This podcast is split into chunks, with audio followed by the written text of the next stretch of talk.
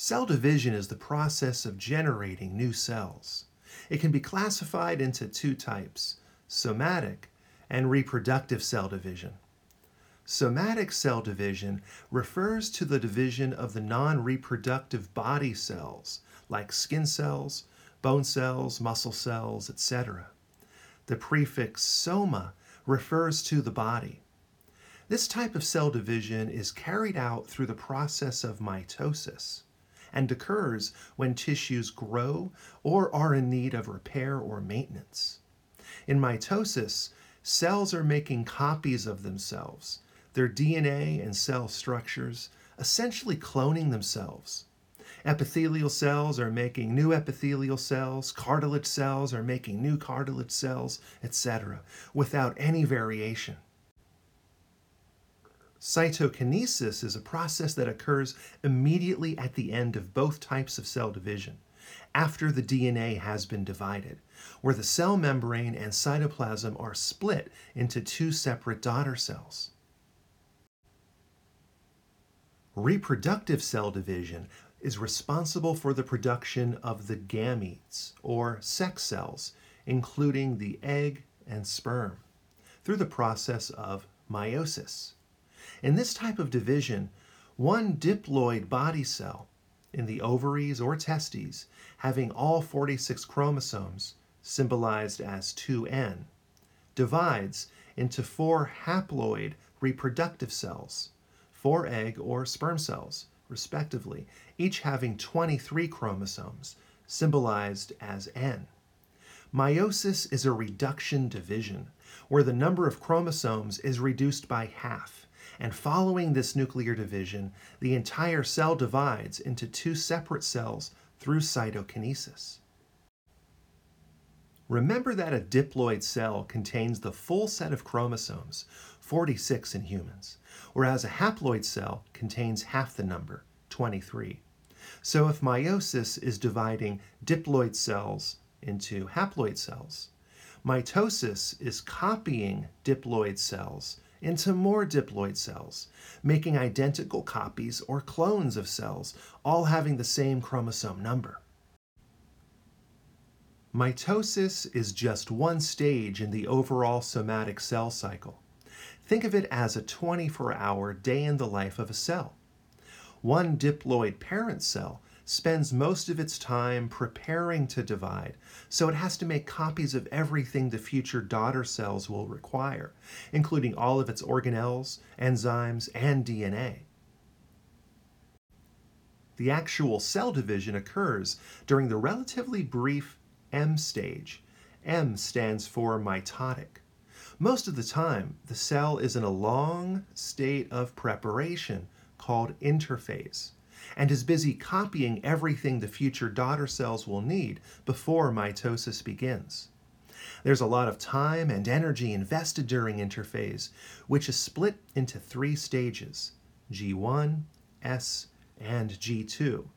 Just think of all the preparation that goes into a wedding, or the training that a runner undergoes preparing for a marathon.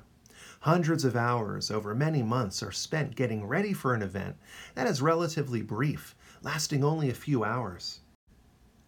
Think of interphase as the intermission between divisions in the M phase. It's a break between divisions, but not a break in activity. The G in G1 and G2 of interphase stands for gap, but think of it more as a growth phase where the cell is busy growing, copying, and building up all of the materials that the future daughter cells will require. Cells spend most of their time in interphase, while actual mitosis is brief. Look at the time frame. G1 is 8 to 10 hours long. The S phase, where DNA is synthesized or replicated, lasts approximately 8 hours, and G2 is 4 to 6 hours long. In G1, the organelles are copied the mitochondria, lysosomes, ER, etc. All are doubled so the future daughter cell has copies of each. The centrosome and centrioles, which are needed to make the mitotic spindle, are also copied in G1. The S phase undergoes DNA synthesis or replication, where an exact copy of the original DNA molecule is being produced. In G2, the cell is busy mass producing enzymes through protein synthesis and is finishing the duplication of the centrosome and centrioles.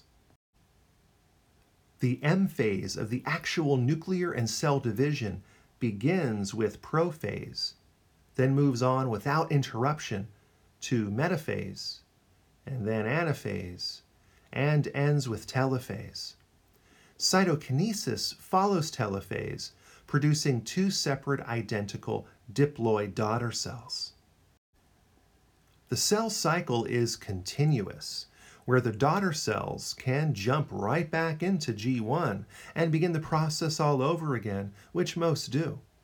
Some cells, however, exit the cycle and enter a stage called G0, where they remain functional but no longer divide.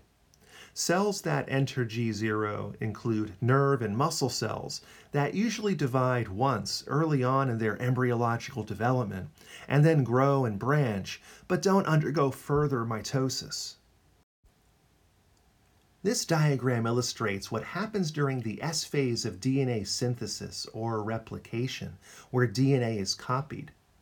The double stranded DNA is unzipped or unwound, and its nucleotide bases, A, T, C, and G, are separated. The two parent strands, the old strands, will be used as templates or patterns for enzymes to help assemble the new strands. The DNA base pair rules are being followed where A bonds to T, adenine to thymine, and C bonds to G, cytosine to guanine, and vice versa.